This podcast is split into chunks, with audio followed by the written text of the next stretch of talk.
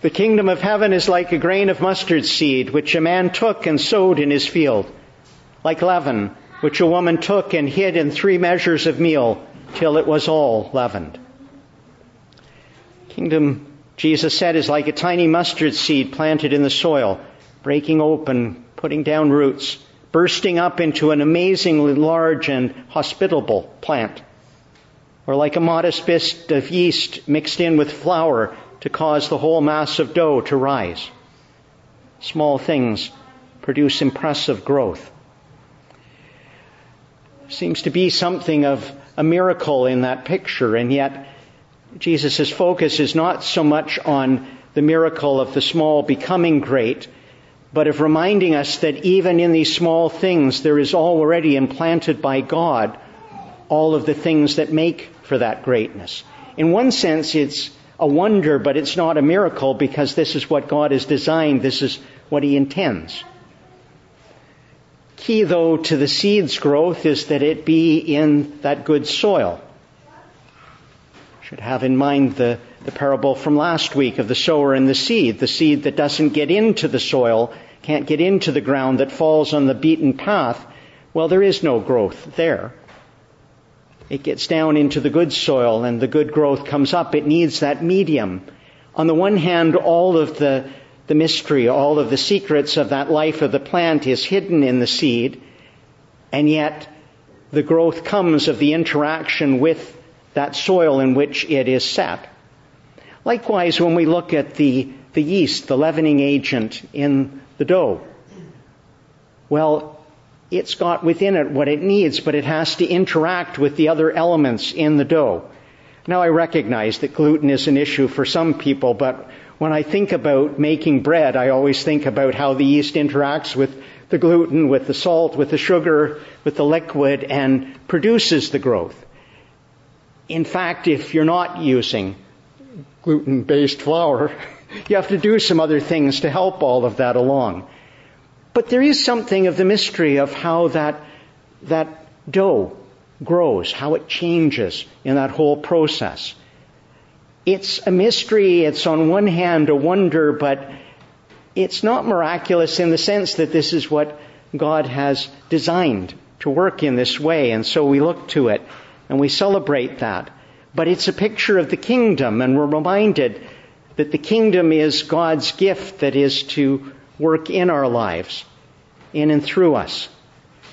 Where that word of the kingdom, where that gift of the kingdom is received as in the good soil, well, there is good growth that comes. All of the mystery is there in the gift that God gives, but we need to be part of that. We need to work with it to allow that growth to happen.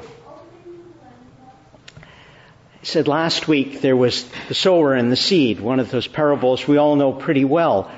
This week we get the weeds and the wheat and the weeds.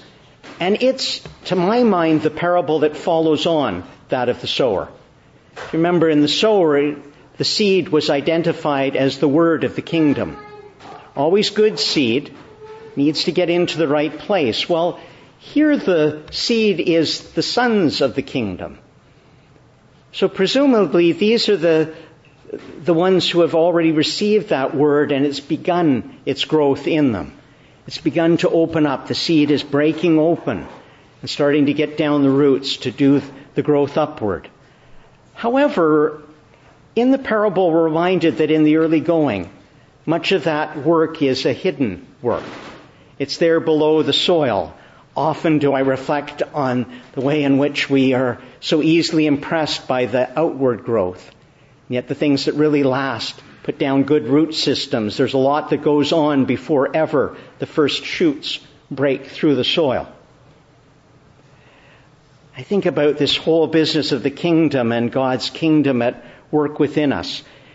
Jesus speaking with the Pharisees on occasion, pick it up in St. Luke's gospel.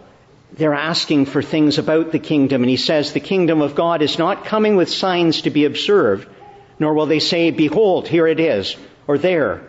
For behold, the kingdom of God is in your midst. That's the Revised Standard Version. Other translations will say the kingdom of God is within you. I think that's resisted often because of the sense that that sounds a little bit Eastern.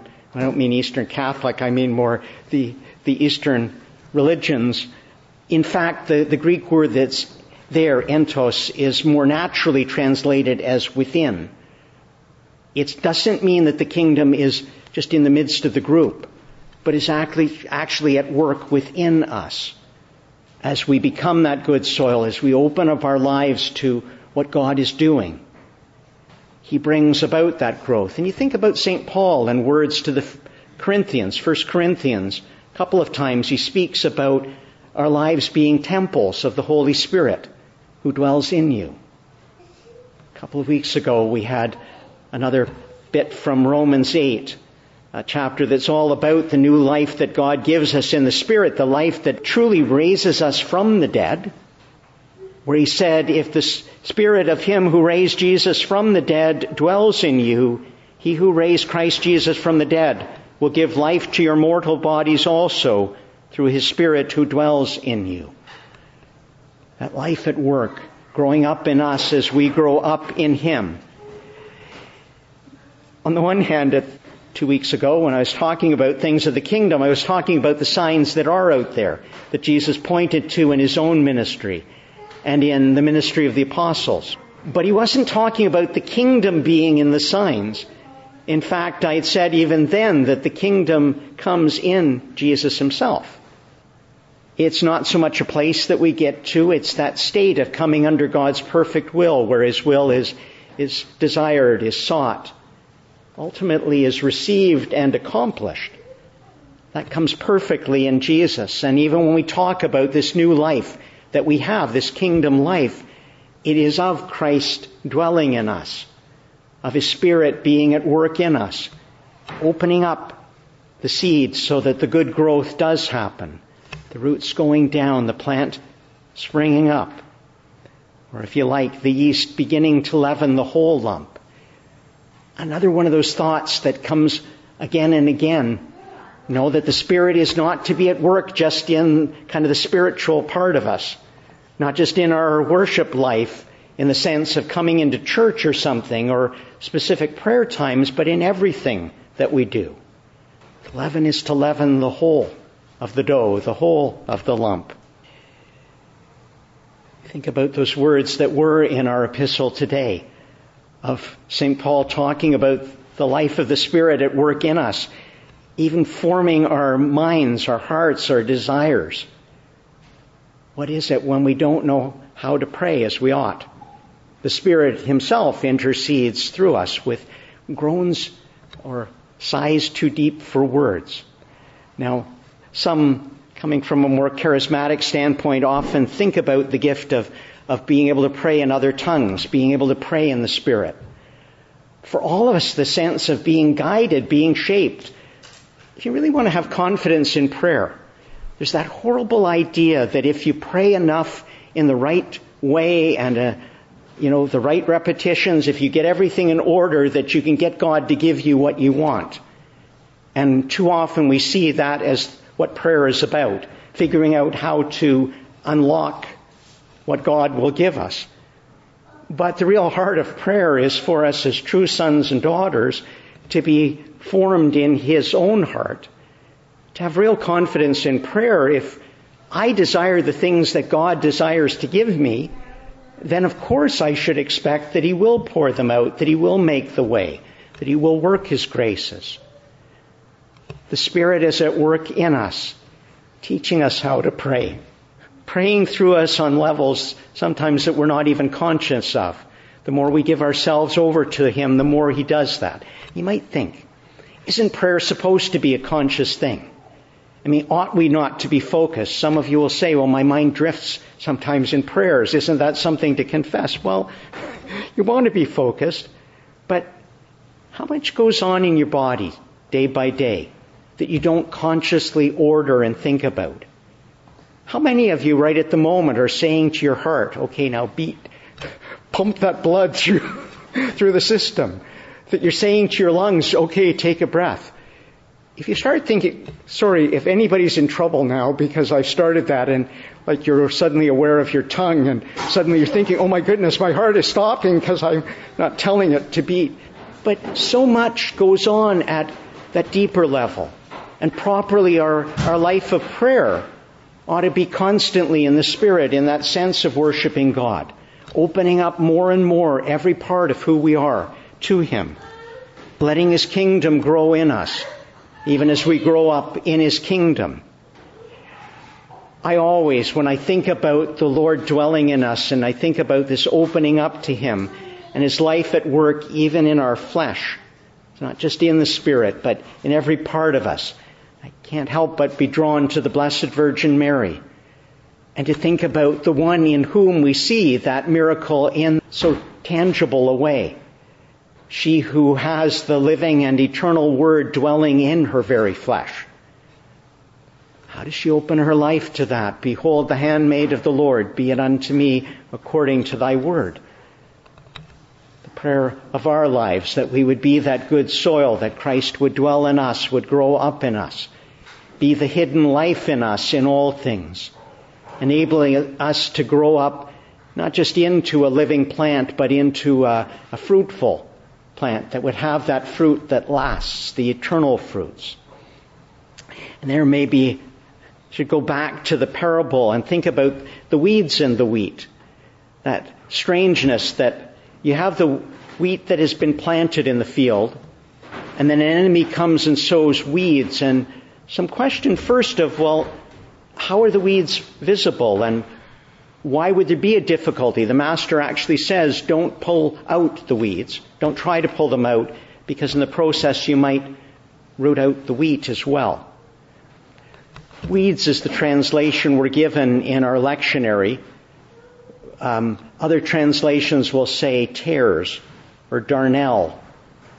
In fact, the word that is there in the Greek, zizanion, is a word that properly refers to a darnel grass whose nickname was false wheat because in the early stages of its growth it was virtually indistinguishable from wheat.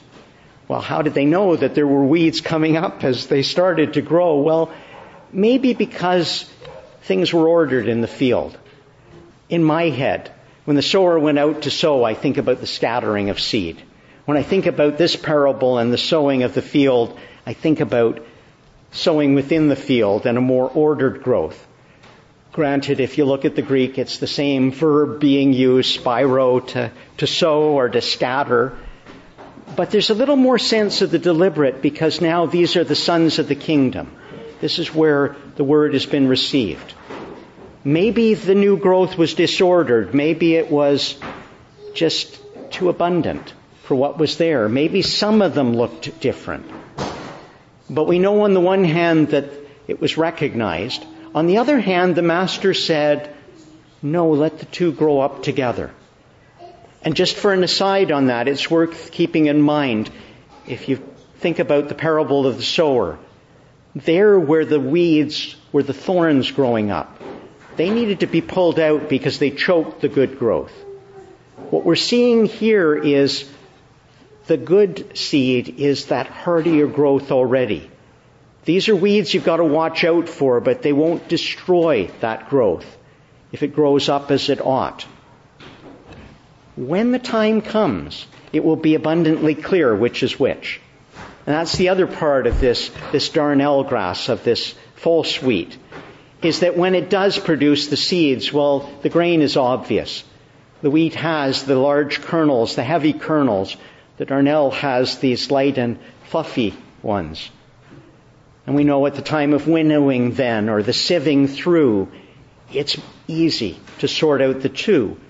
Also, my understanding is that it's important to sort out at that stage because, in fact, the darnel is kind of a poisonous seed.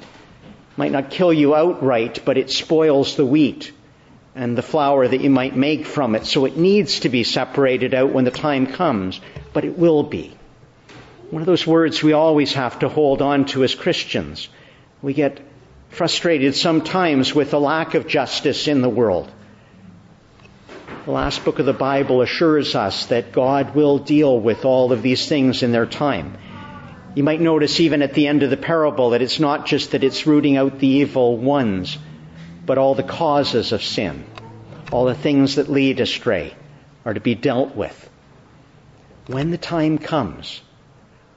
On the way, it reminds us though that in the growth that we see around us, not everything that looks good is good, and we need to pray for discernment.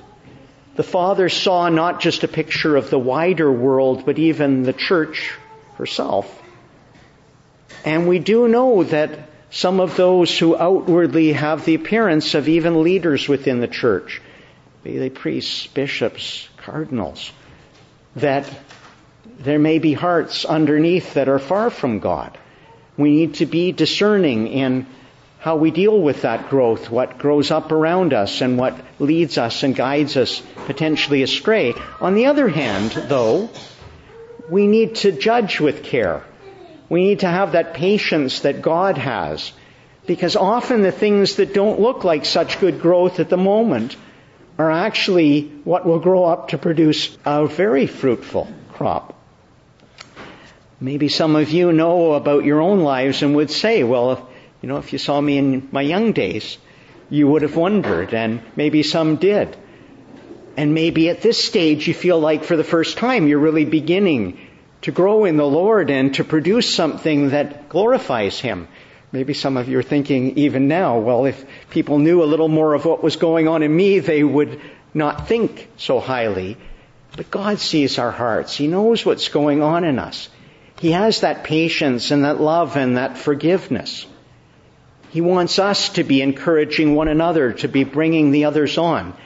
Hand in hand with that parable is that of the mustard seed that when it grows up, remember it grows to this tree-like plant that shelters the birds of the air, that becomes hospitable, that opens a way, that gathers in the lost and the broken. And we're never to forget our Lord who sought out the lost sheep until he found it and brought it home. On the one hand, the seed is God's kingdom. It's His grace at work in us. And we need that grace and we rejoice. We need to receive that seed of the kingdom. We need to work with what He gives, that that seed would be opened up, that the good fruit would grow. We also need to remember, though, that there's not a one of us who, given that grace, cannot become good growth in Him. That He can forgive sin, that He, there's nothing that actually can separate us from the love of God in Jesus Christ. If we in humility open ourselves, Mary Magdalene, we've just remembered her in the feast yesterday, a really shining example of one who was lost and found, who was delivered in Christ, who knew she had no life, but in Him interesting that there are two other times when Jesus uses the images from those parables. He speaks of the mustard seed when his disciples look for an increase of faith. He says you don't actually need that if you had as much as a mustard seed of faith.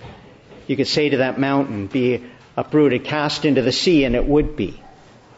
It's not how much faith you have, it's where it's planted. God's grace, trusting in Him, he also warns about leaven. A leaven of the Pharisees. We might understand a leaven of this world that's caught up with the outward appearance, with the outward growth, that is a self-centered thing. And we're to be aware of that. But the leaven of his kingdom is to seep throughout the whole of who we are. That the whole lump might be leavened, that we might see that good growth that glorifies his name. The weeds and the wheat point us to a hope filled future, knowing that God in His day will clearly give us the justice, will encourage on that good fruit in that day when the kingdom full, is in full flower, in full fruitfulness of eternal fruits that will last. We're to be confident that as we give ourselves over wholly to Him, His kingdom will grow up in us and produce fruit that will endure that we might be as those who will shine like the sun in the kingdom of their Father. He who has ears, let him hear.